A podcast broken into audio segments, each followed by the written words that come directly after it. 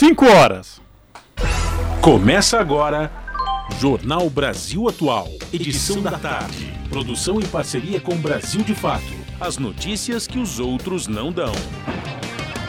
Movimentos populares, política, direitos humanos, economia, mundo do trabalho, cultura e prestação de serviço. Jornal Brasil Atual. Edição da tarde. Olá, hoje é segunda-feira, 20 de junho de 2022. Estamos começando mais um Jornal Brasil Atual, edição da tarde, com a minha apresentação Cosmo Silva e de Larissa Borer. E estas são as manchetes de hoje.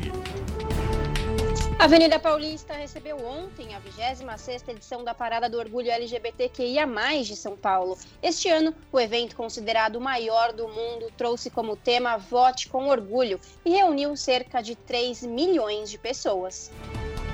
Tarcísio de Freitas, ex-ministro de Bolsonaro e candidato ao governo do estado paulista, admite não viver em São Paulo e endereço dado ao TSE é de imóvel do cunhado. Presidente da Petrobras, José Mauro Coelho, pediu demissão nesta segunda-feira e deixa a empresa. O diretor executivo de exploração e produção da companhia, Fernando Borges, assume interinamente a estatal. Chapa Gustavo Petro e Francia Marques, da coligação Pacto Histórico, é eleita para a presidência da Colômbia. A Agência das Nações Unidas pede abertura de fronteiras para quem busca asilo e tem liberdade ameaçada em seu país de origem. Documento da Fundação Nacional do Índio copila retrocessos e desvios de finalidade no principal órgão de proteção indígena durante o governo do presidente Jair Bolsonaro. Foi confirmado mais um caso de varíola dos macacos no Brasil, totalizando oito casos. Desta vez, o paciente é um homem morador de Maricá, na região metropolitana do Rio de Janeiro. E o Ministério da Saúde liberou nesta segunda-feira a quarta dose da vacina contra a Covid-19 para pessoas acima de 40 anos. E interessados em ingressar em universidades públicas já podem consultar vagas do SISU para o segundo semestre de 2022. São 5 horas e 2 minutos pelo horário de Brasília. Participe do Jornal Brasil Atual, edição da tarde, por meio dos nossos canais. Pelo Facebook, facebook.com barra Rádio Brasil Atual. Você participa também pelo Instagram, arroba Rádio Brasil Atual ou pelo nosso Twitter, arroba RA Brasil Atual. E pelo nosso WhatsApp, o número é 11 968 93 7672.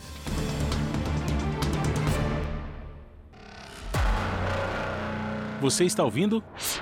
Jornal Brasil Atual, edição da tarde. Uma parceria com Brasil de Fato. Na Rádio Brasil Atual. Tempo e temperatura. Último dia do outono. Aqui na capital paulista, a tarde desta segunda-feira está parcialmente nublada. Os termômetros marcam 21 graus neste momento. Não tem previsão de chuva. Os períodos da noite e da madrugada serão de tempo pouco nublado e mais gelado. A temperatura fica na casa dos 15 graus. Em Santo André, São Bernardo do Campo e São Caetano do Sul, a tarde desta segunda-feira também é de tempo pouco nublado e ventinho gelado, 19 graus neste momento. No ABC também não tem previsão de chuva para hoje. O tempo continua firme e limpo durante a noite e a madrugada. A temperatura cai e fica na casa dos 14 graus durante a madrugada. A tarde desta segunda-feira, em Mogi das Cruzes, está parcialmente nublada. Agora os termômetros marcam 18 graus. Sem chance de chuva em Mogi. A partir de agora, a temperatura começa a cair e durante a madrugada atinge os 13 graus. E em Sorocaba, região do interior de São Paulo, a tarde desta segunda-feira é de tempo ensolarado, agora 21 graus. Em Sorocaba não tem previsão de chuva. A noite será fria, com temperatura mais baixa, na casa dos 15 graus. Logo mais eu volto para falar como fica o tempo nesta terça-feira, primeiro dia do inverno. Na Rádio Brasil Atual, está na hora de dar o serviço. São 5 horas e 4 minutos. Vamos saber a situação do trânsito na cidade de São Paulo. A CT, que é a Companhia de Engenharia de Tráfego aqui da capital paulista, informa que neste momento são 23 quilômetros de lentidão em toda a cidade de São Paulo. As regiões que apresentam maiores índices de lentidão norte, com 8 quilômetros, e sul, com 5 quilômetros, respectivamente.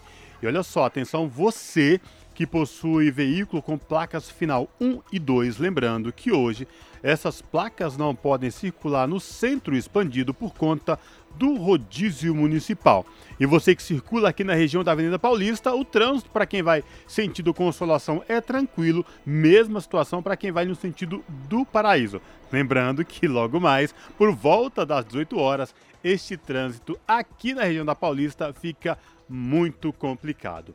E agora a situação do metrô para você que nesta tarde de segunda-feira vai utilizar as linhas do metrô da cidade de São Paulo. O metrô informa que todas as linhas operam em situação de tranquilidade, tá aí, portanto, o trabalhador, a trabalhadora que vai se utilizar das linhas do metrô da cidade de São Paulo nesta tarde de segunda-feira não vão encontrar nenhum problema. E esta mesma situação se repete com os trens da CPTM, que é a Companhia Paulista de Trens Metropolitanos, que atende aí a capital e a região da Grande São Paulo, incluindo o ABC Paulista. As, as linhas de trens também da CPTM todas operam em situação de tranquilidade, viu? E olha só, se você pretende partir agora da cidade de São Paulo rumo à Baixada Santista pela rodovia Anchieta ou rodovia dos Imigrantes, a Ecovias, que é a concessionária que administra o sistema Anchieta Imigrantes, informa que tanto para descer como para subir pelas duas rodovias, o trânsito é tranquilo, com boa visibilidade. Rádio Brasil Atual. Rádio Brasil Atual, 98,9. Rádio Brasil Atual, 98,9 notícias que as outras não dão e as músicas que as outras não tocam. Participe da programação pelo WhatsApp. WhatsApp 968937672 968937672 Rádio Brasil Atual 98,9 FM Jornal Brasil Atual. Edição da tarde. 5 horas mais 7 minutos. A Avenida Paulista recebeu ontem a 26ª edição da Parada do Orgulho LGBT+, de São Paulo. O evento voltou às ruas após duas edições virtuais devido à pandemia de coronavírus. Cerca de 3 milhões de pessoas estiveram presentes nesta, que é a maior parada LGBT+, do mundo. A reportagem é de Júlia Pereira. Após duas edições virtuais devido à pandemia, a Parada do Orgulho LGBT+, de São Paulo voltou a ocupar as ruas neste domingo. Cerca de 3 milhões de pessoas estiveram presentes na Avenida Paulista para a 26ª edição do evento, que teve como tema Vote com Orgulho por uma política que representa. Franco Reinaldo, vice-presidente da Associação da Parada do Orgulho LGBT de São Paulo, organização responsável pelo evento, reitera a necessidade de apoio aos representantes que se comprometam a criar políticas públicas inclusivas e afirmativas. O tema também é fundamental, vote com orgulho por uma política que representa, ela tem que ser vista num sentido mais amplo, né? no sentido que a gente precisa é, de políticos, é, que tenham uma visão é, inclusiva, né, que respeitem todas as diferenças e que pautem políticas públicas, políticas afirmativas, né, para que a gente tenha equidade na sociedade. Então o tema leva a gente pensar sobre a importância de a gente ter representações que, que tenham isso em mente na hora de pautar as políticas públicas, ou seja, que pensem a sociedade e que olhem para todos, todas e todos.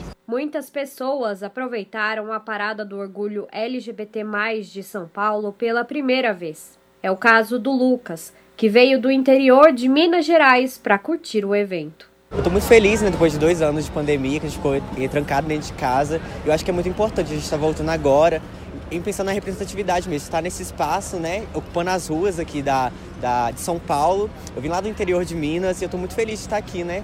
É 3 milhões de pessoas, a maior parada do mundo. E é isso, sim, né? É, a força para os LGBTs, a força para o povo preto e a gente vai resistir. Essa também foi a primeira vez da Nice e da Thalia na Parada do Orgulho LGBT+, de São Paulo. Elas já foram em edições de outras cidades, como em Belo Horizonte, onde moram, mas estavam animadas para conhecer a maior parada LGBT+ do mundo. Então é um prazer enorme estar aqui é, prestigiando esse evento, né, que é de grande proporção, muitas pessoas, a gente sabe que dá mais de 3 milhões de pessoas, então nada melhor do que vir para a melhor parada do mundo, né? principalmente pela proporção. Sempre tivemos muita curiosidade, é, respeitamos a pandemia enquanto não teve, mas graças a Deus, agora que teve essa oportunidade, estamos aqui. Já para os irmãos Silvia e Roberto Tabarelli, a Parada do Orgulho LGBT, de São Paulo não é mais novidade. Ao todo, eles já foram em outras sete edições do evento. Mas a ideia aqui é representatividade mesmo, né? as pessoas se mostrarem, saber que existe e impor mesmo essa pauta. Além disso, ocupar a rua, porque a rua é nossa e ninguém vai tirar isso da gente. A 26ª Parada do Orgulho LGBT+, de São Paulo ocupou a Avenida Paulista com 19 trios elétricos. Artistas como Lineker, Pablo Vittar e Ludmilla animaram o público até o tradicional destino do evento, na Praça Roosevelt, centro da capital. Júlia Pereira, Rádio Brasil Atual e TVT. São 5 horas e 11 minutos e a primeira edição da Feira Nordestina da Agricultura Familiar e Economia Solidária, no Rio Grande do Norte, reuniu movimentos populares, pesquisadores e gestores públicos e cobrou o reconhecimento da atividade agrícola. De Natal, os detalhes na reportagem de Daniel Lamir, do Brasil de Fato. A agricultora quilombola Maria Margarida da Silva mora em Currais Novos, no interior do Rio Grande do Norte, participou da primeira edição da FENAFES, Feira Nordestina da Agricultura Familiar e Economia Solidária, em Natal, capital potiguar, de 14 a 19 de junho. Ao vivenciar exposições de alimentos saudáveis, encontros, fóruns, painéis e lançamentos, ela destaca a importância do evento na valorização do ofício milenar da agricultura familiar. Eu achei muito importante, porque é uma coisa que a gente cria, produz e apresenta. É um reconhecimento a mais, né? A gente tem que ser reconhecida no, no Brasil e no mundo. Por exemplo, tem muita gente no meio do nada. A gente não somos vistos por, por nada. E de repente a gente chega num, num canto que a gente é visto, reconhecido como naturais de, de, de uma região legal. Se a agricultura parar, a cidade também vai sofrer um pouco, né? Porque tudo vem do campo. Todas as nossas atividades são do campo. Além da visibilidade, a feira possibilitou reflexões e acordos para fortalecer a vida das famílias agricultoras através de políticas públicas e trocas de conhecimentos. Temas como protagonismo feminino, cobrança de direitos e ações governamentais e compartilhamento de experiências exitosas estiveram presentes na programação do evento. Em uma mesa de análise sobre trajetórias e propostas para a comercialização da agricultura familiar, Milton Fornazieri, da Direção Nacional do Setor de Produção do MST, Movimento dos Trabalhadores Rurais Sem Terra, destacou a importância do PAA, Programa de Aquisição de Alimentos, criado em 2003, no primeiro ano da gestão presidencial de Luiz Inácio Lula da Silva, do PT. E o PA foi dessa forma, a importância foi porque foi criado por nós, com presença nossa dos agricultores, dando ideias, né? e o governo está acatando. E aí que esses discos é, ele tem a cara nossa, ela tem a, as necessidades que a gente precisava naquele momento trabalhar. E relacionado com uma, uma situação concreta, que era a fome que rondava, que estava presente na mesa de muitas famílias ou de milhões de famílias brasileiras. O PAA incentiva a agricultura familiar através da compra de alimentos produzidos pelas famílias e a distribuição entre as pessoas mais impactadas pela insegurança alimentar. O programa é defendido por movimentos populares e pesquisadores na temática da segurança alimentar como estratégico na luta histórica contra a fome no país. De acordo com a organização do evento, a primeira FENAFES reuniu mais de 1.200 agricultores e agricultoras que comercializaram cerca de 200 toneladas de alimentos durante os cinco dias da programação. Os dados compartilhados apontam ainda cerca de 500 expositores e representação de 150 cooperativas e associações. No balanço final, foi registrada a presença de cerca de 12 mil pessoas no Centro de Convenções de Natal, localizado na praia de Ponta Negra.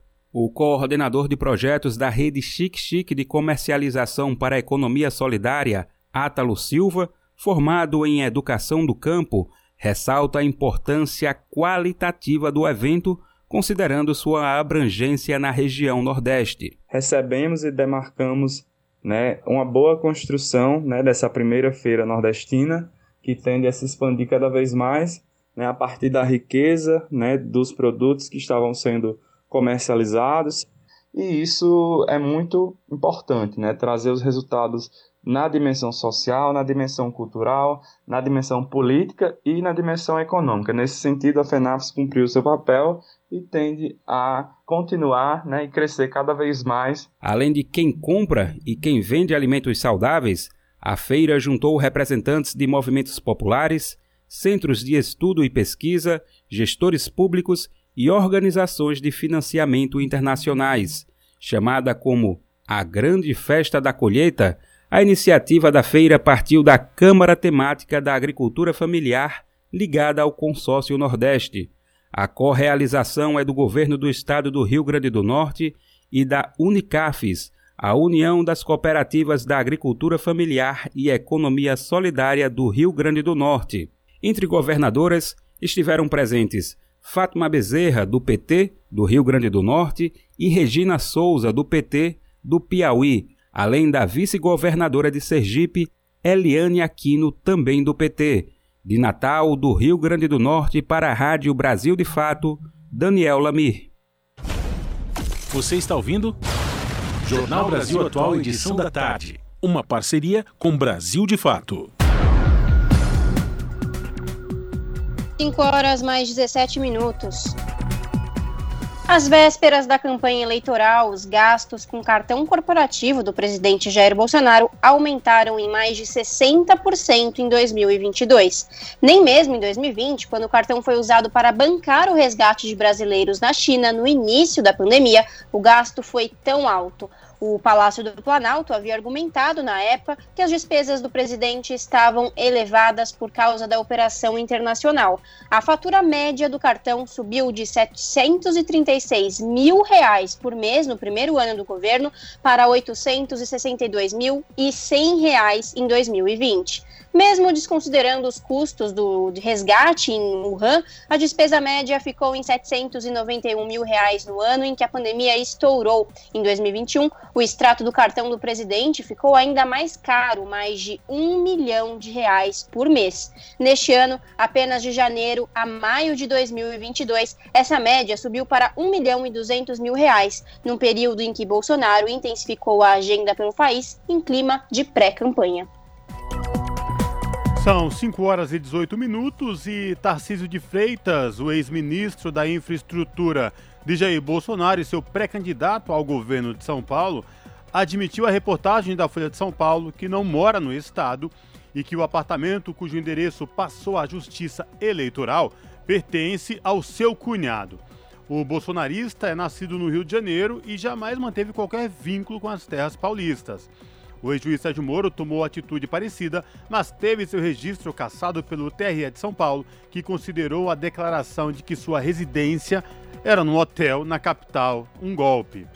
A Folha informa que o endereço dado por Tarcísio de Freitas na mudança de seu domicílio eleitoral é o do apartamento num bairro de alto padrão na cidade de São José dos Campos, região do Vale do Paraíba. No local, o porteiro do prédio teria informado que ali não morava nenhum Tarcísio e que o apartamento citado passa por reformas há um bom tempo. Depois, quando questionado outra vez e com a explicação do repórter sobre a suspeita de ilegalidade no domicílio do político, o funcionário voltou atrás e disse que ele morava ali sim, mas que agora o imóvel era reformado.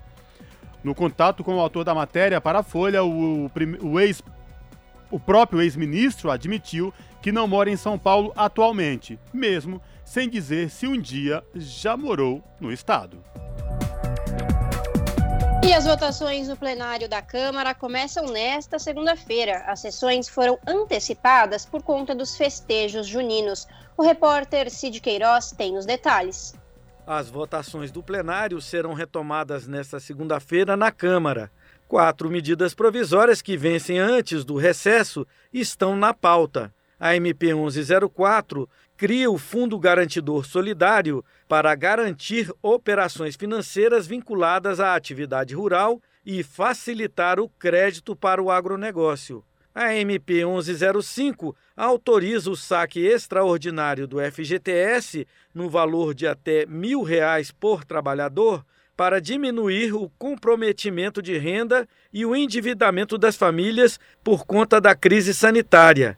Com o mesmo objetivo, a MP 1106 amplia a margem de crédito consignado aos segurados do INSS e autoriza o crédito consignado para beneficiários do Auxílio Brasil. Já a MP 1107 institui o Programa de Simplificação do Microcrédito Digital para Empreendedores, o SIM Digital. Os deputados podem votar ainda as emendas do Senado ao projeto que cria a Loteria da Saúde e a Loteria do Turismo, criadas para financiar ações contra a Covid-19 e para alavancar um dos setores mais prejudicados pela crise sanitária. Essa votação foi interrompida na semana passada em meio a críticas levantadas pela oposição. A deputada Lídice da Mata, do PSB da Bahia, discorda da exclusão da Caixa na operacionalização das novas loterias.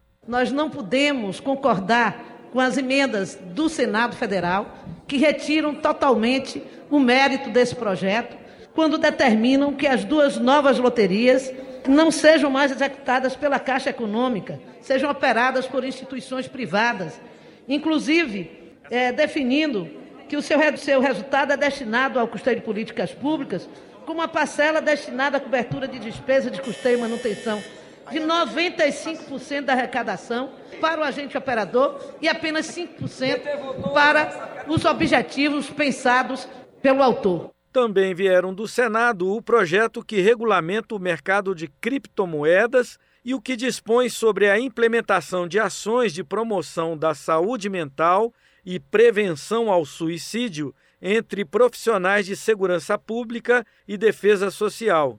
Outras propostas estarão na pauta do plenário desta semana.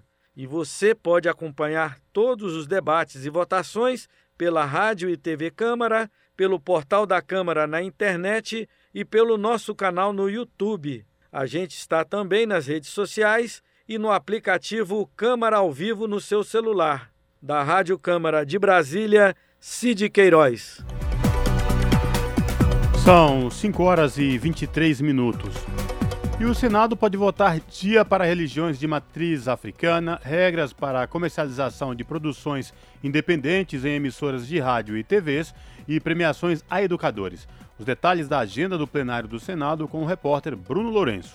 O plenário pode votar nesta terça-feira regras para a comercialização de espaço para produtores independentes em emissoras de rádio e TV e a inclusão no Pronatec de instituições públicas prestadoras de serviços de assistência técnica e extensão rural. Na quarta-feira, os senadores podem votar a regulamentação da atividade de psicopedagogia e, na quinta-feira, a instituição do dia 21 de março como Dia Nacional das Tradições das Raízes de Matrizes Africanas e Nações do Candomblé. O senador Paulo Paim, do PT do Rio Grande do Sul, explicou a escolha da data. O dia 21 de março foi a data escolhida pela Organização das Nações Unidas para estabelecer o Dia Internacional contra a Discriminação Racial. A ocasião lembra o massacre de 69 pessoas negras que protestavam pacificamente contra o regime de segregação racial na África do Sul em 1960. Também estão na pauta do plenário projetos que criam a Semana Nacional de Conscientização sobre o Transtorno do Déficit de Atenção com Hiperatividade, TDAH, e premiações a educadores que se destacarem por suas práticas educacionais. Da Rádio Senado, Bruno Lourenço. Esse é o Jornal Brasil Atual, edição da tarde. Uma parceria com Brasil de Fato. São 5 horas e 25 minutos. Sob pressão em relação à empresa por causa da política de preços dos combustíveis, José Mauro Coelho pede demissão do cargo de presidente da Petrobras. Diretor executivo Fernando Borges assume como presidente interino. Da Rádio Nacional em Brasília, quem traz mais detalhes é o repórter Gabriel Brum. O presidente da Petrobras, José Mauro Coelho, pediu demissão nesta segunda-feira e deixa a empresa. Isso porque Coelho também renunciou ao cargo de membro do conselho. O diretor executivo de exploração e produção da companhia, Fernando Borges, assumiu interinamente a estatal. A demissão veio em meio à pressão sobre a empresa por causa da política de preços dos combustíveis, que é atrelada ao mercado internacional. Na última sexta, a Petrobras anunciou nova alta de 5,2% na gasolina gasolina e de 14,2% no diesel. Nas redes sociais, o presidente da Câmara, deputado Arthur Lira, criticou duramente a estatal e chegou a pedir a saída de José Mauro Coelho. O anúncio do aumento veio na mesma semana em que os parlamentares aprovaram o limite do ICMS sobre combustíveis para tentar reduzir os preços nas bombas. José Mauro Ferreira Coelho assumiu a empresa em abril, no lugar de Joaquim Silva e Luna. Ele é o terceiro presidente da estatal desde o início do governo governo de Jair Bolsonaro. Da Rádio Nacional em Brasília, Gabriel Brum. Custo de vida, emprego e desemprego, cesta básica, tarifas públicas, salário mínimo. Agora, na Brasil Atual, a análise do DIEESE. E agora, no Jornal Brasil Atual, vamos falar com Fausto Augusto Júnior, diretor técnico do DIESE, Departamento Intersindical de Estatística e Estudos Socioeconômicos. Fausto explica que a alta da gasolina e do diesel tem a ver com a política de preço internacional praticado pelo governo Bolsonaro, que atrela hoje o preço dos combustíveis ao mercado internacional do barril de petróleo e a variação do câmbio. Vamos ouvir. Bem, primeiro é bom sempre trazer à tona esse debate que o governo Bolsonaro tenta jogar para outra culpa que na verdade é sua.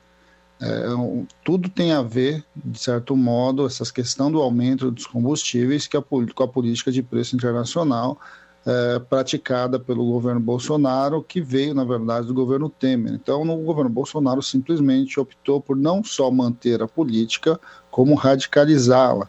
É, e o que, que significa a chamada, o chamado PPI, né? Basicamente, de, um, de você atrelar o preço dos combustíveis ao preço internacional do barril de petróleo e a variação do câmbio. E por que, que o governo faz isso? Ele faz isso para incentivar as privatizações das refinarias de um lado e para incentivar a importação é, de derivados de petróleo do outro. A gente hoje opera nas refinarias nacionais com capacidade ociosa, ou seja, o Brasil poderia refinar mais gasolina, poderia refinar mais óleo diesel, mas opta por importar. É, e aí, basicamente, ajustar aí e, e, de certo modo, privilegiar os importadores. É uma escolha, é uma escolha da Petrobras, sim, mas é uma escolha, antes de mais nada, deste governo. É bom lembrar também que, do mesmo jeito, como foi falado anteriormente, é da questão da regulação dos preços de combustível, a gente tem a Agência Nacional de Petróleo, e a Agência Nacional de Petróleo, a ANP, é, tem os seus indicados também pelo próprio governo. Então, a Petrobras tem a sua presidência, tem os seus principais conselheiros indicados pelo governo, a Agência Nacional de Petróleo também tem os seus indicados pelo governo, e o governo não mexeu em momento nenhum na política de preços da Petrobras. Enquanto você não mexe na política de preços da Petrobras, o que a gente vai assistir é isso. A cada mês que passa, o óleo diesel sobe, é, a gasolina sobe. No caso do, do conjunto da população, o impacto dos aumentos do combustível impacta diretamente a vida das pessoas. Aqueles que vão se utilizar diretamente, seja, por exemplo, os trabalhadores de aplicativo e etc., que acabam tendo a alta dos seus custos ampliada, e, né, e aí o conjunto da população, quando o óleo diesel sobe, quase tudo sobe, até porque 60% é de tudo que é produzido e é vendido no Brasil anda sob rodas, né? ou seja, vai por meio de caminhões, e aí quando o óleo diesel sobe, o frete né, necessariamente sobe e impacta todas as cadeias. Então, inevitavelmente, a gente vai ver impacto pela inflação e vai ter impacto aí na, no, no, preço dos diversos derivados aí que tem, que tem a ver com que, que de alguma forma estão atrelados e que se utilizam do transporte de cargas rodoviário é, para chegar sua, do seu destino. É, mais uma vez, a gente vai vendo o que, que significa essa política implementada pelo governo Temer, mantida e acentuada pelo governo Bolsonaro. O governo Bolsonaro quer privatizar a Petrobras, que é outro absurdo. A Petrobras tem capacidade hoje, por exemplo, no caso do óleo diesel, de de refinar cerca de 70% dos óleos diesel que a gente consome no país. Se você diluísse isso no preço, simplesmente poderia ter uma outra política de preço que não é a colocada. O preço de paridade é, de importação, de paridade aos preços internacionais, é uma política para quem não produz combustíveis. O Brasil produz combustível, o Brasil chega muito próximo é, de você produzir todo o consumo, todo combustível aqui produzido. É uma questão de investimento, é uma questão de opção. E a opção deles é a opção de tirar dinheiro dos mais pobres por meio da inflação e colocar dinheiro na mão dos mais ricos por meio dos dividendos, que aí só esse ano, só no ano passado, a Petrobras distribuiu mais de 100 bilhões de reais de dividendos. O governo vai de novo tentando terceirizar sua culpa. E aí ele já tenta jogar essa culpa na mão dos estados por conta do ICMS. Na verdade, o imposto sobre combustíveis é um imposto que estava antes da política de preço e continua depois. O que o governo tenta é jogar a conta no colo dos governadores e que rapidamente a gente já viu é, que impacto quase algum vai ter do ponto de vista do preço na ponta dos combustíveis, até porque a gente sabe que só essa alta agora que aconteceu, por exemplo, na questão do óleo diesel, já superou toda, toda redução possível que poderia acontecer com o teto de ICMS.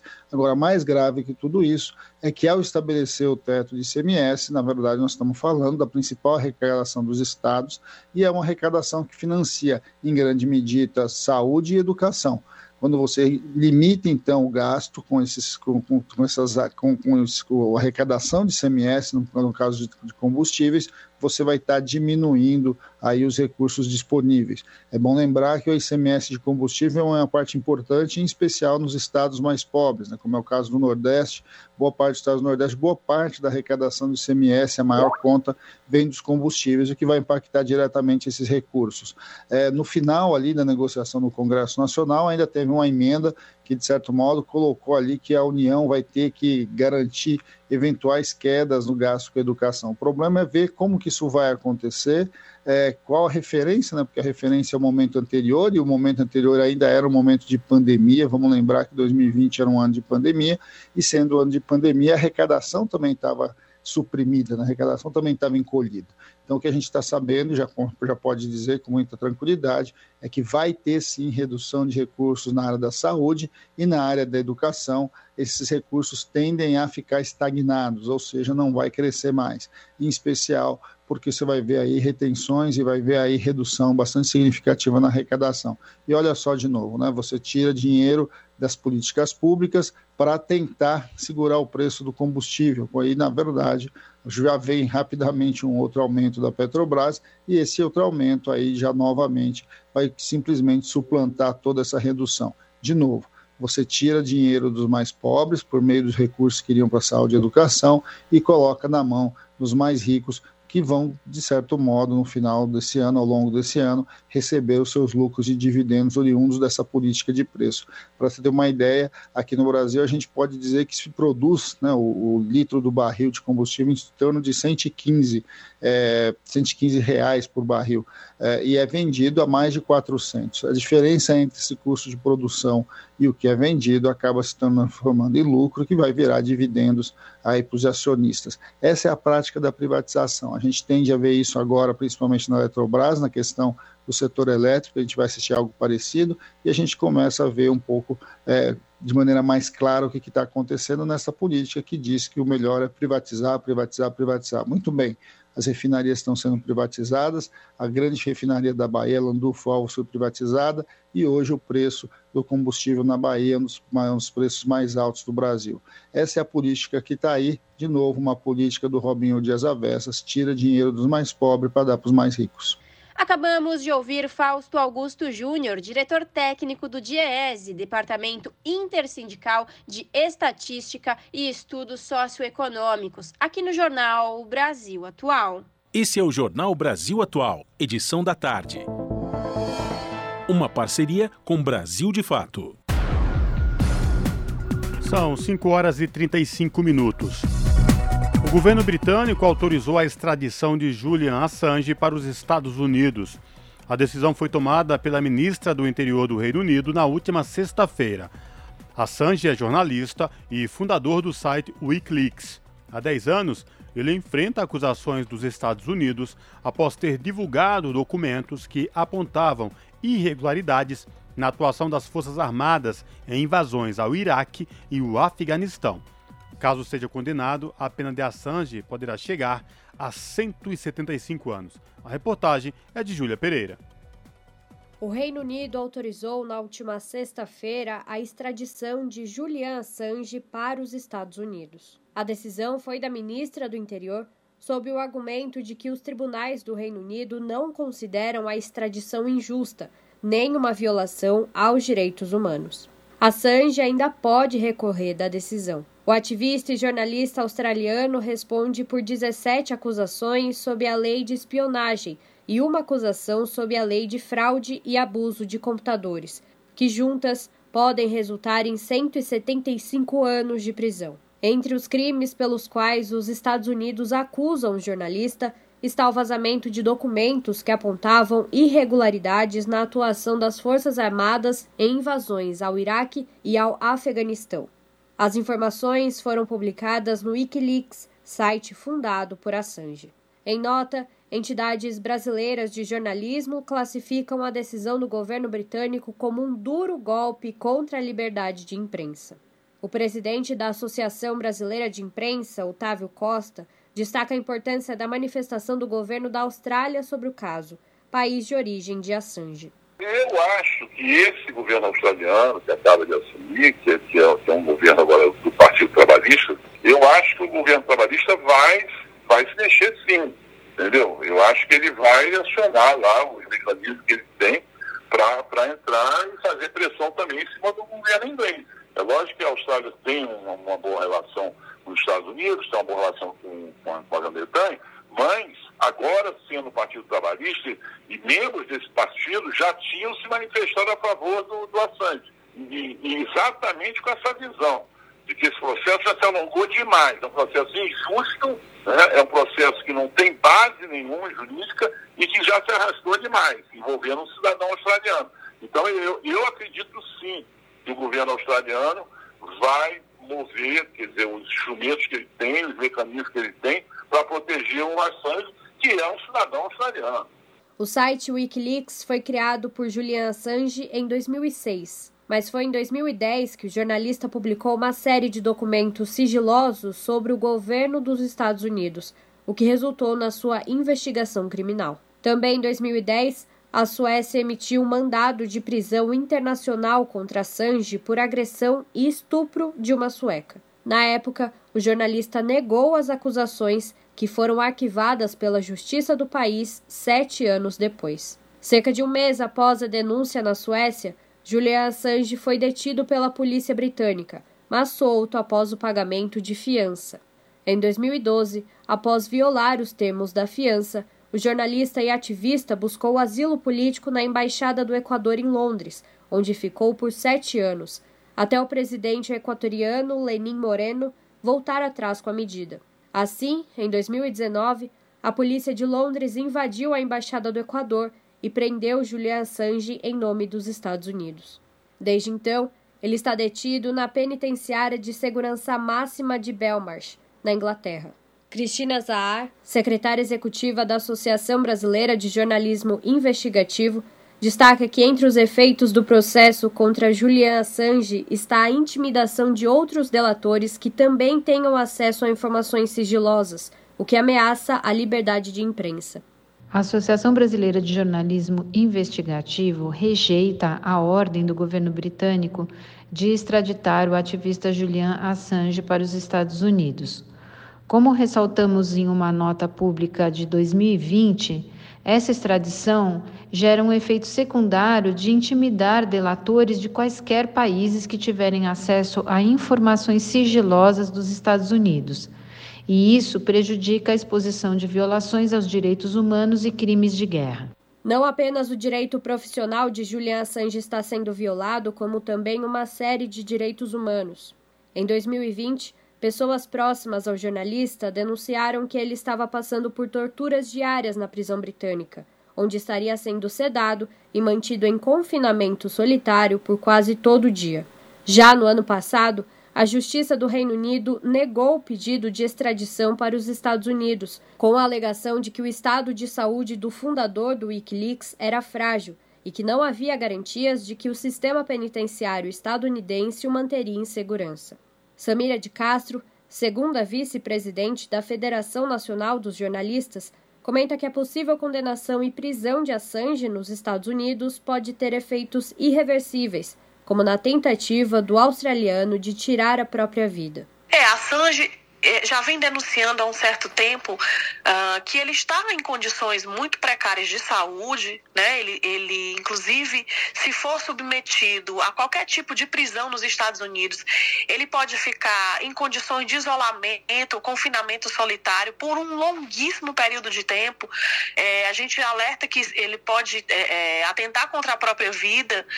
Uh, as condições realmente objetivas para que esse, esse jornalista seja extraditado e seja mantido confinado nos Estados Unidos são um grave atentado, sim, aos direitos humanos, ao direito dele como pessoa é, e ao seu direito profissional.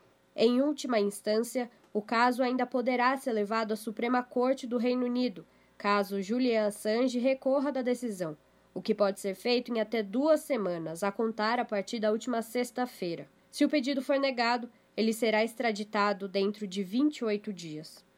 Júlia Pereira, Rádio Brasil Atual e TVT. 5 horas mais 41 minutos. Segundo o sociólogo Sérgio Amadeu, retorno do ativista Julian Assange aos Estados Unidos é de interesse de indústria de armas e capital financeiro.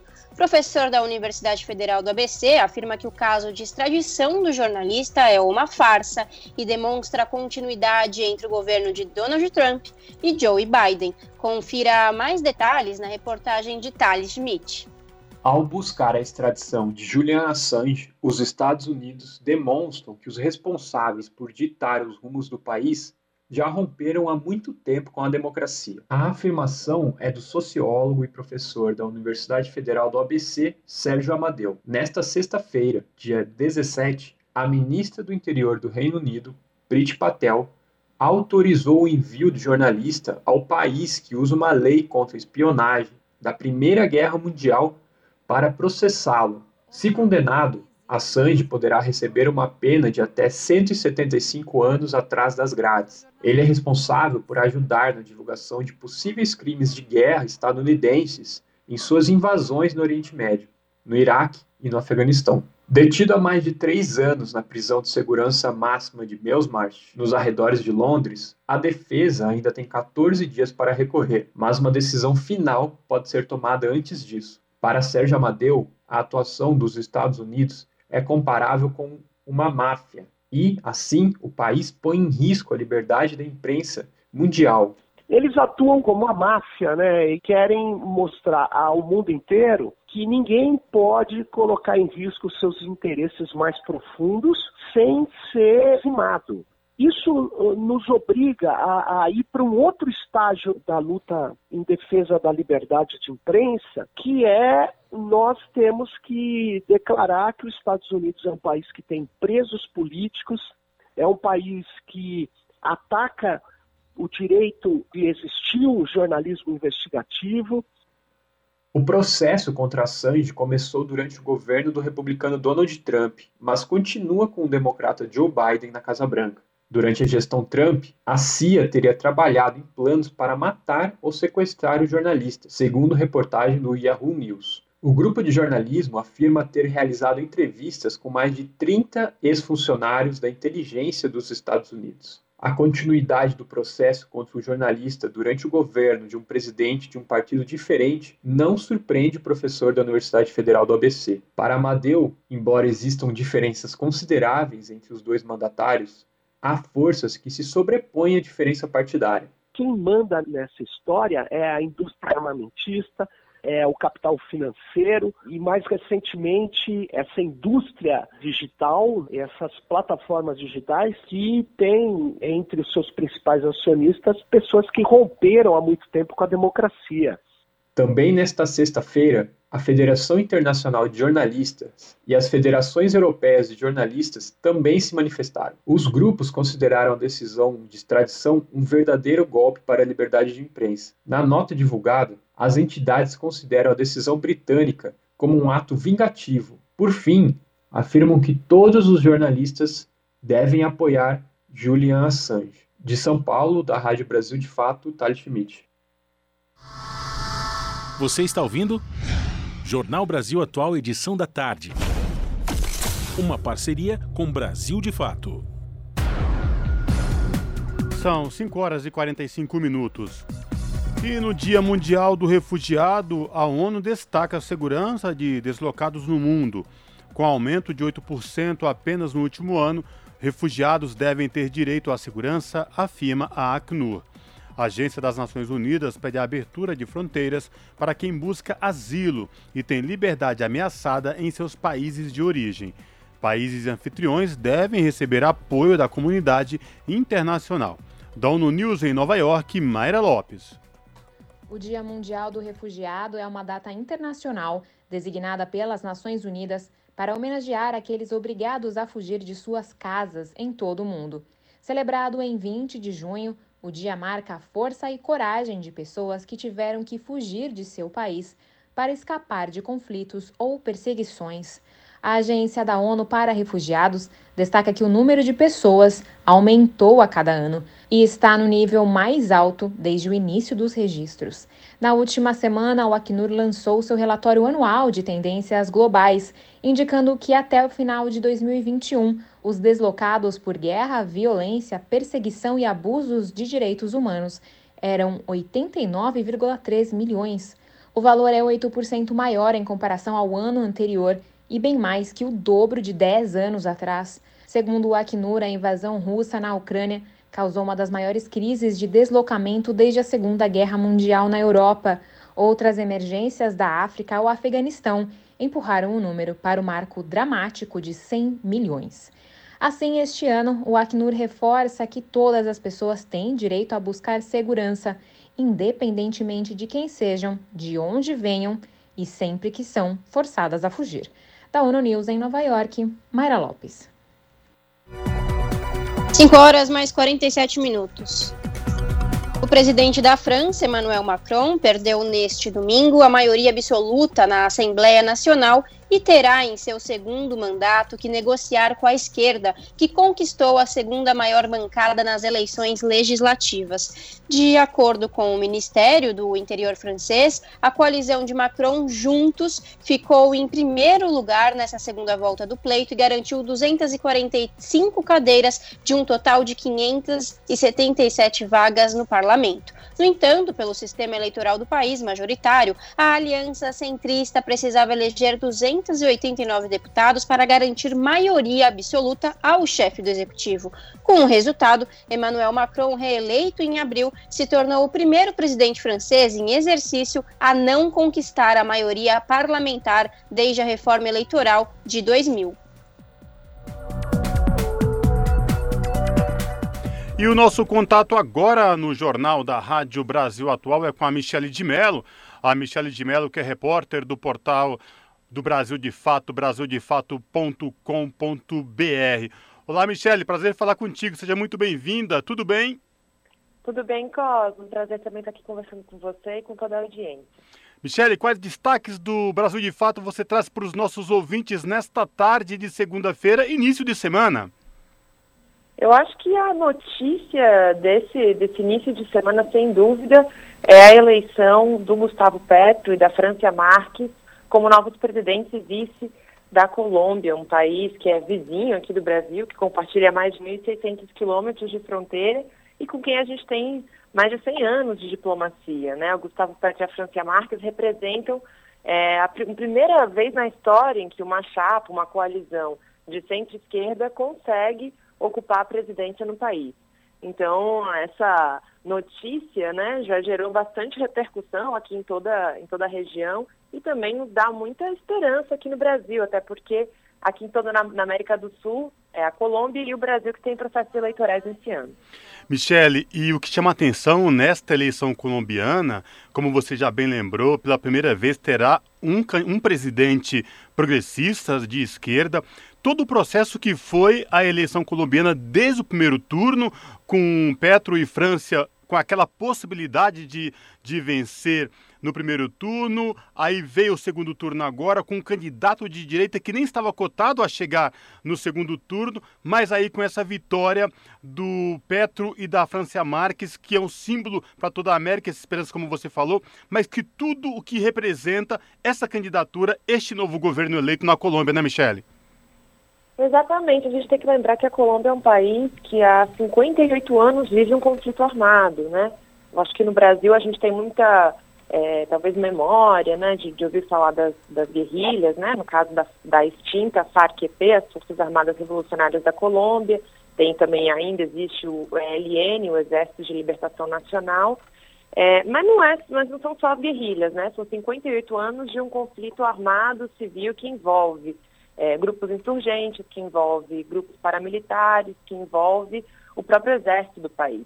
E o fato é que houve uma série de tentativas de estabelecer acordos de paz, que algumas foram um pouco mais frutíferas, outras menos. Né? O último grande exercício de acordo de paz e a assinatura de um acordo de paz entre o Estado colombiano e a extinta FARC é, foi assinado em 2016. Só que de lá para cá, muito pouco, menos de 30% do que foi pactado naqueles acordos realmente foi implementado. E essa é uma das propostas centrais é, da chapa do Pacto Histórico, né, representada pelo Gustavo Petro e pela Francia Marques. Implementar totalmente esses acordos. Isso significa o quê, Cosmo? Além de realmente superar esse capítulo de violência né, na história da Colômbia, que 58 anos de conflito armado geraram mais de 200 mil vítimas. É, os acordos também prevêem uma série de reformas estruturais, como, por exemplo, uma reforma agrária para distribuir terra no país para pequenos agricultores. Também prevê a substituição de cultivo de ilícitos. A Colômbia é o principal produtor de cocaína do mundo. É, então, os acordos também prevêem uma política de Estado para substituir isso, para erradicar né, essa, essa, a produção, pelo menos, da, da planta de coca com, com direcionamento para o narcotráfico. E, além disso, Petro e França propõem, por exemplo, uma reforma tributária para aumentar a taxação é, dos mais ricos, propõem uma reforma é, das estruturas de, de, segurança do Estado, é, considerando também a, a, Colômbia como um dos países mais violentos, né, para líderes e lideranças sociais, vale a gente lembrar da greve geral do ano passado. Então, realmente, é um, uma eleição que representa uma mudança muito drástica no que foi a Colômbia nos últimos anos, sempre governada por setores da direita. E acima de tudo, né, Michele, é, digamos, o quintal preferido ou braço direito aqui na América Latina dos Estados Unidos, né? Sem dúvida, né? A Colômbia, além de tudo isso que eu já comentei, é, ela é o país com a maior quantidade de bases militares dos Estados Unidos na nossa região. São sete bases militares oficiais, ou seja, né, um território que é controlado pelos soldados estadunidenses, pelas forças militares dos Estados Unidos, além de outros centros de treinamento e a sede de quase todas as agências dos Estados Unidos, né, como por exemplo a Agência de Inteligência Central, a CIA, é, o Departamento Antidrogas, a DEA, entre outras agências dos Estados Unidos. A Colômbia historicamente foi esse aliado é, dos Estados Unidos na região, militar principalmente, é, a Colômbia é o único país da América Latina considerado um aliado da OTAN, né, a Organização do Tratado do Atlântico Norte, que reúne as 30 maiores potências militares é, da região ocidental do mundo. Então, essa vitória também vai representar aí um novo desfalque, digamos, dos Estados Unidos para os seus aliados na região. É claro que em quatro anos de gestão é muito difícil também, é, por exemplo, vai ser muito difícil, né, para Gustavo Petro e para a França é, promoverem, por exemplo, o fechamento das bases militares dos Estados Unidos. Mas é uma das previsões que alguns é, dos setores e dos partidos que compõem a coalizão do governo pretendem levar adiante. Michele, é, Gustavo Petro, um ex-senador, né, um ex-guerrilheiro, aliás, também tocou nessa questão, é, fez um discurso muito comovente. Mas, Michele, eu não quero falar do discurso do Petro, se me permita.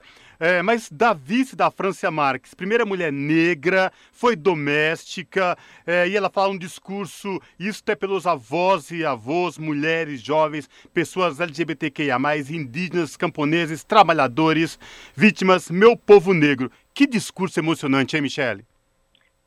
Totalmente, né, Cosmo? Eu acho que é, é, é histórico. É histórico, realmente. A Colômbia nunca teve é, uma mulher negra chegando ao cargo de vice-presidência. A França tem uma história que eu acho que ela é, é, é, é, muito parecida com muitas mulheres brasileiras também, né? Uma história de luto, uma mulher que é, é mãe solo de duas, de duas, de duas crianças, ela foi mãe aos 16 anos, trabalhou como empregada doméstica para pagar a faculdade, fez faculdade de direito para poder representar juridicamente a sua comunidade, uma comunidade que historicamente é, foi atravessada pelas transnacionais de mineração é, e também pelo garimpo ilegal.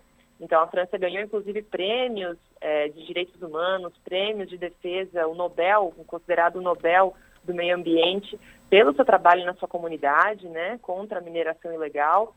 Então, é, é extremamente emocionante e representativo mesmo, né, para o que ela realmente diz no seu discurso, que ela representa os ninguém, né, as pessoas que jamais, na história da Colômbia, puderam é, chegar a esses espaços de poder. Então, é, a, a, chegada da França acho que também dá muita esperança e, e, e dá muita é, propulsão, né, muita força para esse governo para que ele realmente é, venha um pouco mais para os lados para o lado da direita, da esquerda, perdão, para o lado de gerar realmente é, uma mudança social, uma mudança estrutural na Colômbia.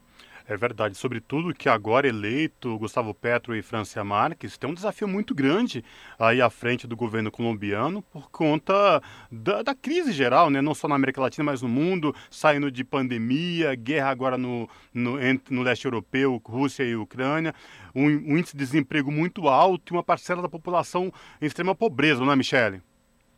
Exatamente, exatamente. É a Colômbia hoje é, é, um, é um dos países com os maiores índices de violência contra líderes e, e lideranças sociais e também é, um dos países que, que, são identificados pela CEPAL, pela Comissão é, Econômica para América Latina e o Caribe, com o risco de sofrer uma situação de fome aguda é, até o final do ano. E isso parece uma contradição muito grande, considerando que a Colômbia é um país é, com um potencial agrícola também, né? A Colômbia é um dos maiores exportadores de café, de banana, de flores no mundo. Então, é, entre as propostas do Pacto Histórico está, por exemplo, estabelecer um projeto de renda básica universal, ou seja, que todas as pessoas tenham direito a uma renda mínima que ela vai ser garantida pelo, é, pelo Estado para que as pessoas possam viver dignamente, né? A, a, a França tem esse, esse, esse slogan de campanha, né, esse lema de campanha que, que seria, se chama Vivir Sabroso, que seria viver de maneira saborosa, né, viver de maneira digna. É, então é isso, eles estão assumindo um governo agora no dia, 17, no dia 7 de agosto, é, um, um, país numa situação, como você comentou, né, de pobreza, de desemprego, de crise, afinal a pandemia também aprofundou uma situação de crise em toda a região, mas com propostas que buscam pensar nas grandes maiorias. Perfeito. Michele, obrigado por falar com os nossos ouvintes aqui no Jornal da Rádio Brasil Atual. Eu reforço o convite para os nossos ouvintes a acessarem o portal do Brasil de Fato, brasildefato.com.br e conferir na íntegra aí toda a cobertura, a reportagem sobre a eleição na Colômbia. Obrigado, viu, Michele? Abraço. Muito obrigada, até a próxima. Falamos aqui com a Michele de Mello, no Jornal Brasil Atual. A pluralidade de ideias e a informação confiável nunca foram tão necessárias. Você que gosta do conteúdo jornalístico produzido pela Rádio Brasil Atual e pela TVT tem uma missão muito importante: dar o seu apoio para que nossa voz continue cada vez mais forte. Jornalismo independente, com responsabilidade com a notícia e com a democracia, só é possível com a participação e o apoio popular. Acesse o site catarse.me/tvt, faça a sua assinatura e nos ajude com sua contribuição. Rádio Brasil Atual e TVT. Compromisso com a notícia. Compromisso com você. Salve, salve família, firmeza total. Aqui quem fala é o Dexter, sensacional. Eu também estou plugado, sintonizado na Rádio Brasil Atual, 98.9 FM. Rádio Brasil Atual. Para sugestões e comentários, entre em contato conosco por e-mail redação@jornalbrasilatual.com.br ou WhatsApp DDD 11 96893 7672. Acompanhe a nossa programação também pelo site redebrasilatual.com.br.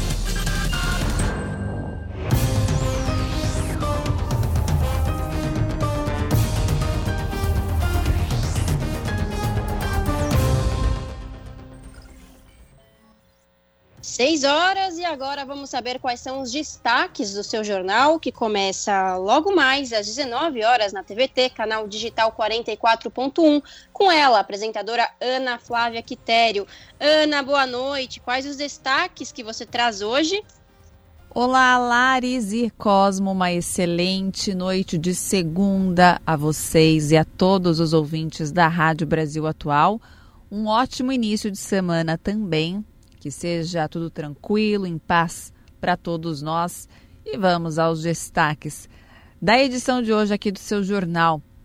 Dados do DEPEN, o Departamento Penitenciário Nacional, mostra que em 2021 foram registrados mais de 10 mil casos de pessoas encarceradas portadores do vírus do HIV. O número representa um aumento de mais de 25% em relação a 2018 mas apesar da alta, quem está nos presídios brasileiros não consta nos boletins epidemiológicos de HIV e das hepatites virais. E especialistas em saúde alertam que a ausência de dados específicos prejudica a elaboração de políticas públicas. Outro assunto hoje aqui no seu jornal: especialistas de diversas universidades brasileiras participaram de seminário hoje sobre as mudanças do trabalho no capitalismo digital a reforma trabalhista né, do governo Michel Temer, claro, foi amplamente criticada. Afinal de contas, foi uma reforma que não ajudou em nenhum momento o trabalhador. Muito pelo contrário, só prejudicou, né? E depois de cinco anos, vocês sabem, o trabalhador sente no dia a dia como tudo piorou. Foi alta no desemprego, menos direitos e salários cada vez menores, condições precárias. E para encerrar, sabiam que hoje é o Dia Mundial dos Refugiados? Pois é. E o Papa Francisco pediu ao mundo que construa um futuro com os refugiados. No Brasil, os pedidos de refúgio aumentaram em 2021, mas as concessões foram quase 10 vezes menor do que no ano anterior.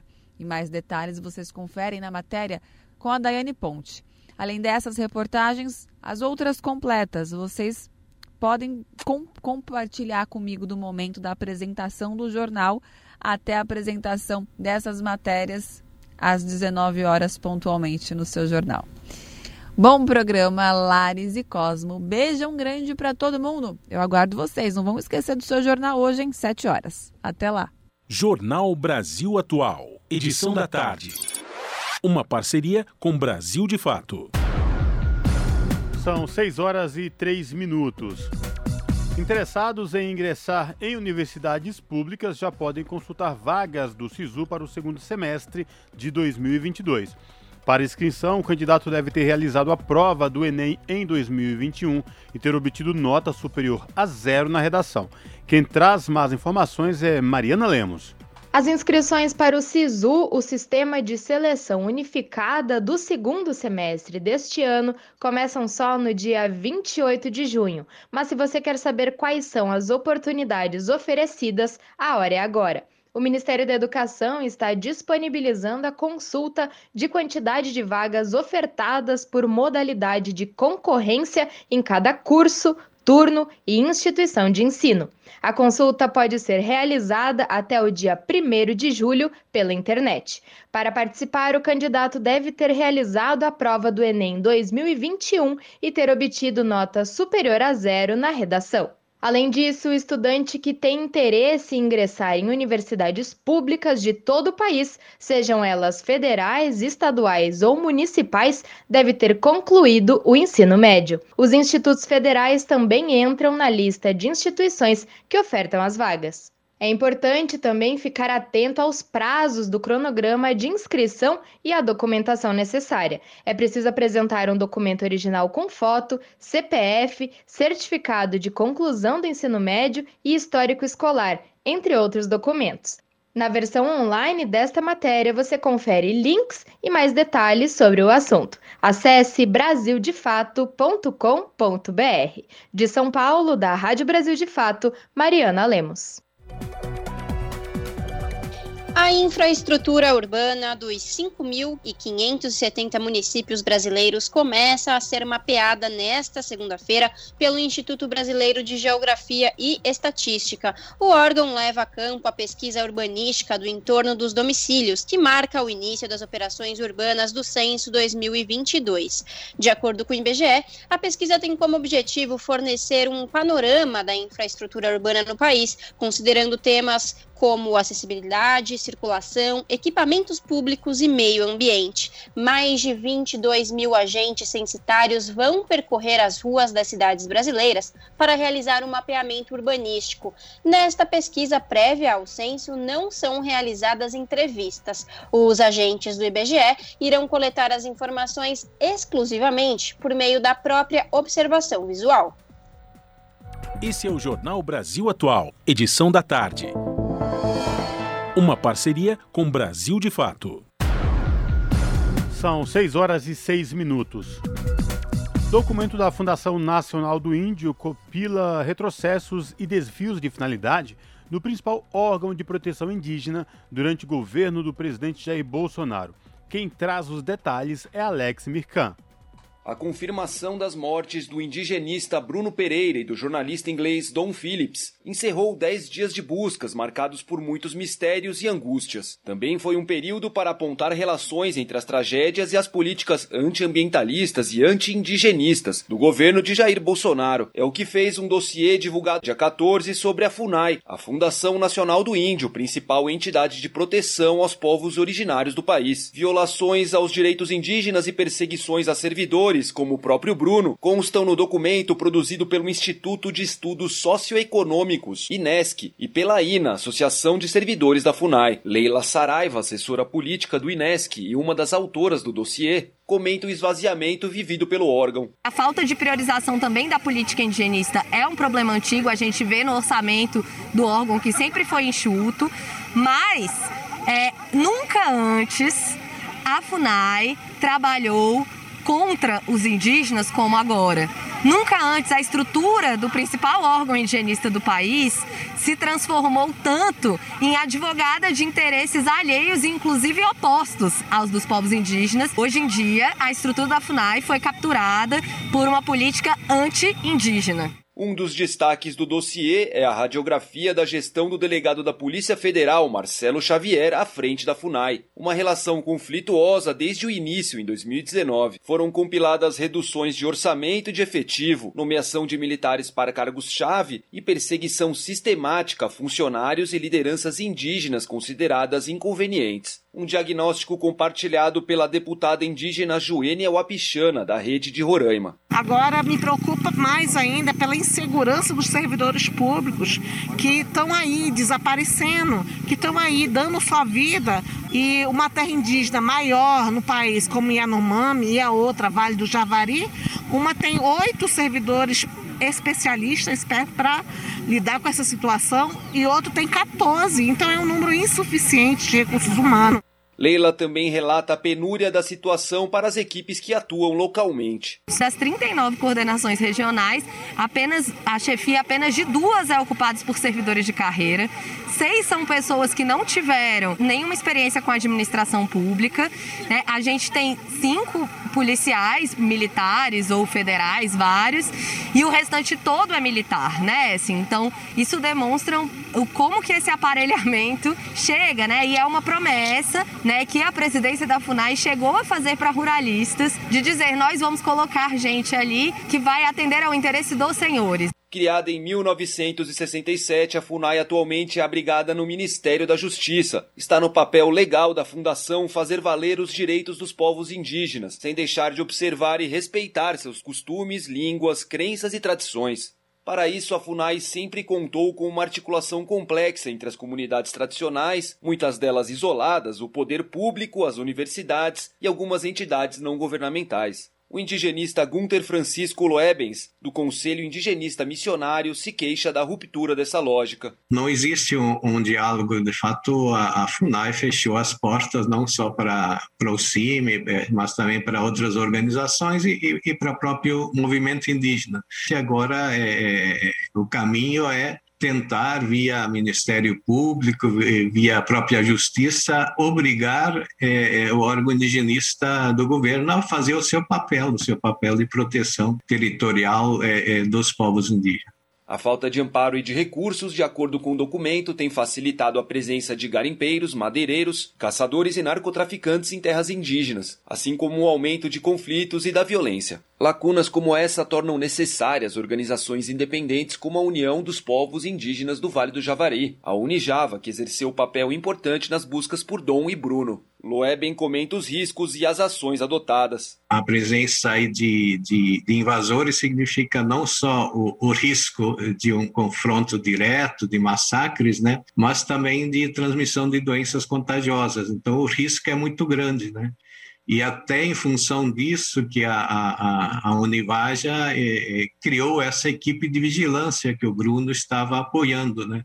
A reportagem entrou em contato com a FUNAI, mas não obteve resposta até o fechamento da matéria. Parlamentares de oposição acreditam que a repercussão internacional é um fator decisivo para alterar o curso dos acontecimentos. Joênia reforça. É necessário realmente repensar no que, que realmente a FUNAI hoje está sendo utilizada. Se é para justificar uma política anti-indígena ou é para cumprir um dever constitucional. De Brasília para a Rádio Brasil de Fato, Alex Mirkan. 6 horas mais 11 minutos. E ontem, Augusto Aras, procurador-geral da República, esteve no Amazonas para debater medidas de combate à criminalidade de enfrentamento em violações aos direitos indígenas, humanos e outros crimes registrados na região. De Tabatinga, no Amazonas, os detalhes com Mislene Ferreira.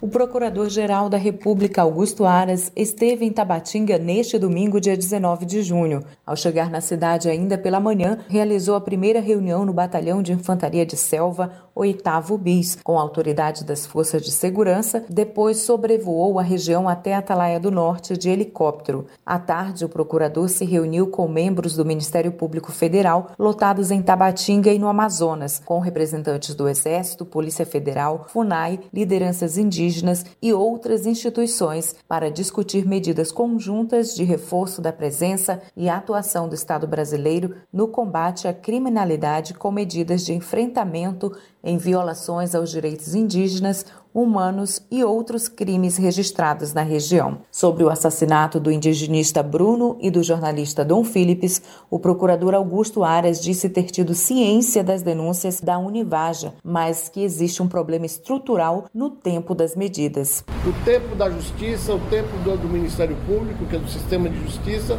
não é o mesmo tempo dos fatos reais.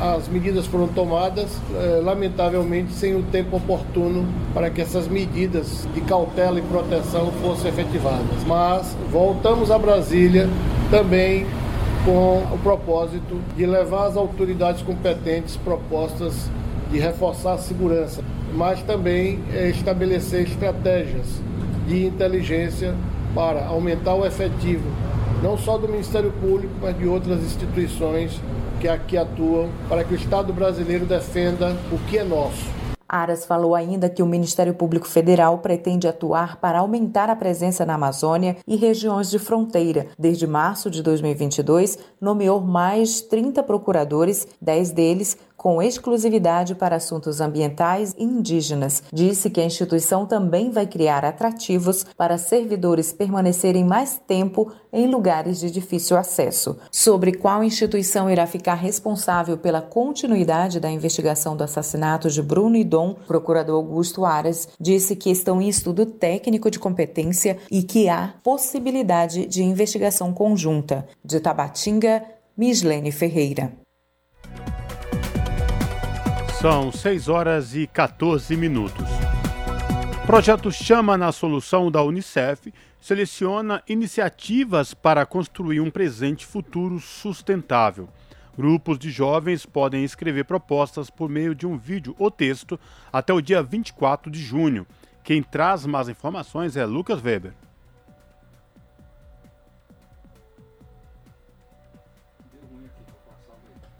Salvar o quê?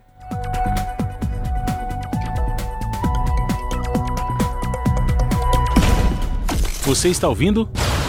Jornal Brasil Atual, edição da tarde. Uma parceria com Brasil de Fato.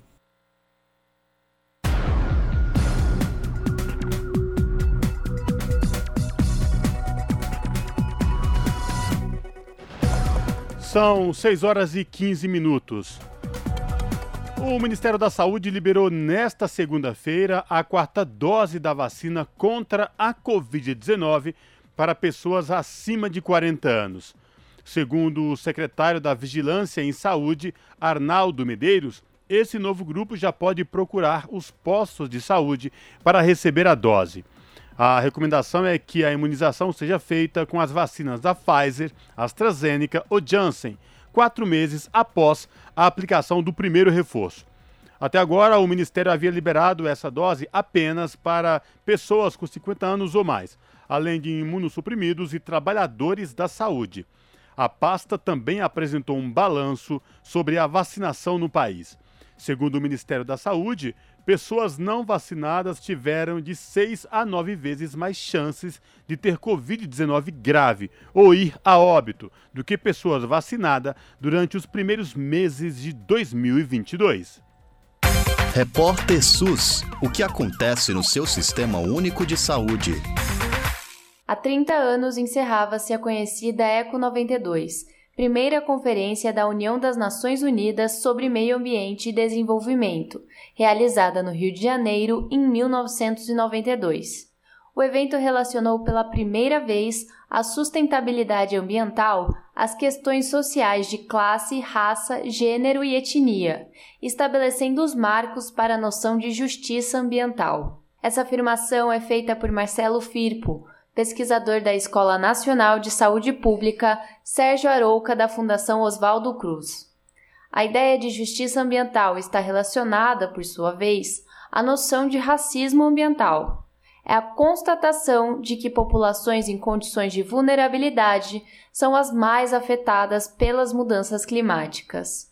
Por exemplo, nas áreas de risco predominam moradias de populações mais pobres e excluídas do planejamento das cidades.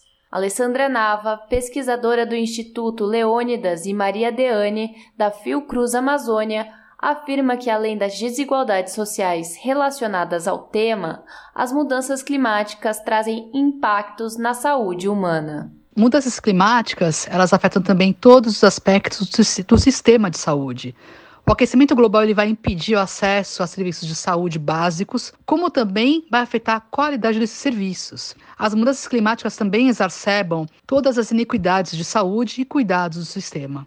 A mudança climática, as mudanças climáticas e a poluição pioram a saúde de milhões de pessoas cada ano. Isso também sobrecarrega os custos do sistema de saúde. Alessandra Nava explica que as mudanças climáticas se relacionam com o aumento de doenças por vetores, doenças respiratórias e também alérgicas, comprometimento fetal, desenvolvimento da infância, entre outros impactos na saúde humana. Segundo Nava, um dos impactos mais importantes são as doenças infecciosas. Devido ao aumento de temperatura, por exemplo, animais hospedeiros e vetores mudam de comportamento e se deslocam para outras regiões. Um outro aspecto são as ameaças hídrica e alimentar causadas pelas mudanças climáticas. No ano passado, os brasileiros viram os preços dos alimentos subirem depois das estiagens que atingiram as lavouras em parte do Centro-Sul. Os prejuízos somaram cerca de 70 bilhões de reais no país,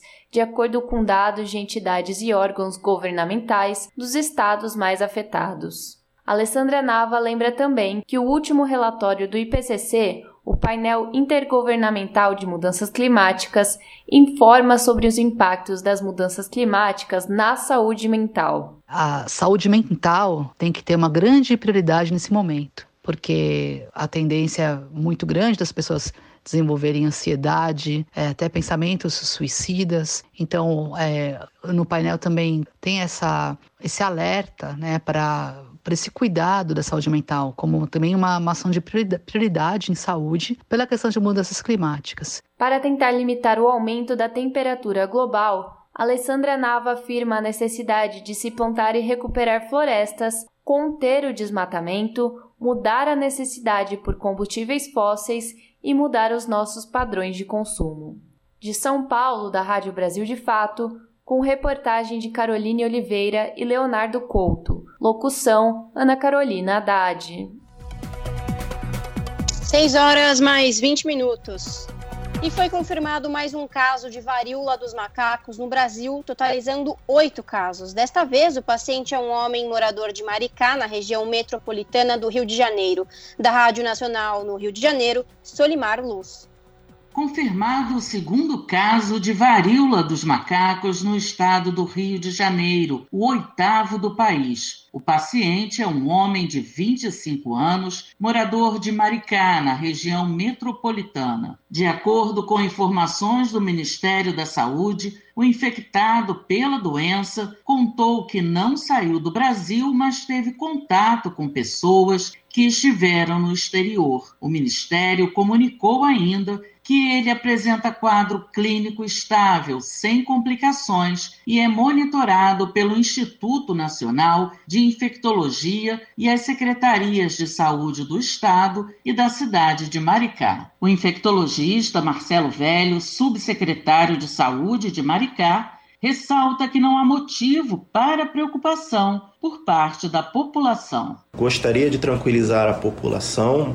Esse paciente segue em isolamento até o desaparecimento das lesões. Em relação às pessoas que tiveram contato próximo com esse paciente que teve o diagnóstico confirmado de varíola do macaco, também conhecida como monkeypox, estão sendo rastreados e monitorados pela vigilância epidemiológica do município de Maricá. O primeiro caso registrado no estado foi na cidade do Rio de Janeiro, um homem de 38 anos, residente em Londres, que chegou ao Brasil no último dia 11 de junho. Até agora, oficialmente, o país tem oito notificações de varíola dos macacos, sendo quatro em São Paulo, dois no Rio Grande do Sul e dois no Rio de Janeiro. Há seis suspeitas da doença em investigação. Todos estão isolados. Da Rádio Nacional, no Rio de Janeiro, Solimar Luz. São 6 horas e 22 minutos. Soltar fogos e acender fogueira faz parte da tradição dos festejos juninos e, por conta disso, essa época acaba por ser marcada também pelo aumento de acidentes, como queimaduras e mutilações. Da Rádio Educadora da Bahia, as informações com Raíssa Novaes. Recentemente, um menino de 11 anos foi atingido por uma espada em Cruz das Almas, no recôncavo baiano, e perdeu 11 dentes. O médico cirurgião plástico Carlos Briglia destaca que muitos acidentes podem acontecer por negligência. O cirurgião ressalta que estar atento às crianças, ao local onde vai soltar os fogos e não associar o consumo de bebida alcoólica com este momento que deve ser de diversão e atenção é essencial. A recomendação inicial é atenção no que faz, sobretudo com criança. E os adultos, eles, eles têm uma mistura que é muito ruim, que é a mistura do, do álcool com a pólvora. Essa mistura é uma combustão é, inevitável. Então, acidentes graves acontecem ou quando os adultos se sentem seguros, mas estão embriagados e quem está embriagado não diz que está. Muitos acidentes eu já atendi desses fogos, ditos fogos de artifícios mais elaborados, eles é, simplesmente não estarem colocados de forma correta e na hora da, da queima a plataforma que segura o fogo vira vira para a direção da população de vez de subir. Carlos Brigli alerta que caso aconteça algum acidente do tipo, é importante não tentar resolver com dicas caseiras comuns nestes momentos, apenas lavar e buscar ajuda de profissional indicado. A primeira coisa que tem que ser feita é não negligenciar a queimadura, né? Tipo, ah, vou botar pó disso, vou botar gelo, vou botar pasta de dente, vou botar cola de ovo era o que se fazia normalmente no interior. Então, é, não negligenciar de forma nenhuma isso. Se queimou, procura um, lo um local onde possa ter um atendimento. Então, o que se deve fazer? Lavar, proteger panos limpos, um curativo, alguma coisa. Se tiver alguma pomada que tenha indicação usar naquele momento por, por, por, sugestão de alguém da área médica, essa pomada pode ser usada, essa não pode, enfim. Usar, mas não deixar de ir a um atendimento especializado. Neste mês de junho é realizada a campanha Junho Laranja, em comemoração ao Dia Nacional de Luta contra Queimaduras, celebrado no dia 6. O objetivo é alertar e conscientizar a população sobre a importância da prevenção de acidentes com queimaduras. Para aproveitar o retorno dos festejos juninos após dois anos de pandemia de forma segura, é preciso agir com cautela no manuseio dos fogos de artifícios e das fogueiras. Da Rádio Educadora, direto de Salvador, Raíssa Novaes. Agora são 6 horas mais 25 minutos.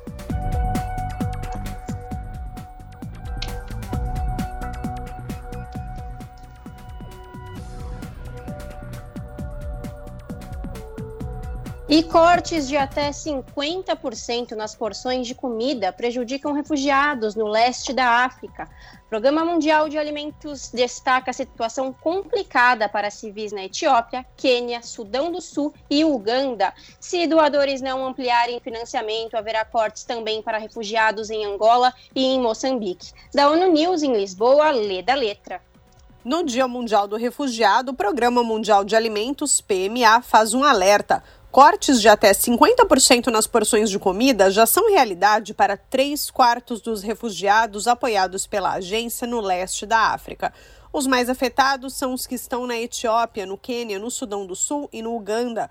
O PMA está lidando com a falta de financiamento para suas operações num momento em que a fome atingiu o nível mais alto em uma década. A agência também já reduziu as porções para refugiados vivendo em Burkina Faso, Camarões, Chad, Mauritânia e Níger. Por ano, o PMA atende 500 mil refugiados no sul da África. Apesar da generosidade dos doadores, não há dinheiro suficiente para as necessidades básicas de famílias refugiadas. Com isso, o PMA prevê cortes nas operações também em Angola, Malau, Moçambique, Congo, Tanzânia e Zimbábue. O diretor executivo do PMA, David Beasley, declarou que a fome global está além dos recursos disponíveis para alimentar todas as famílias que precisam desesperadamente de ajuda da agência da ONU News em Lisboa, lê da letra.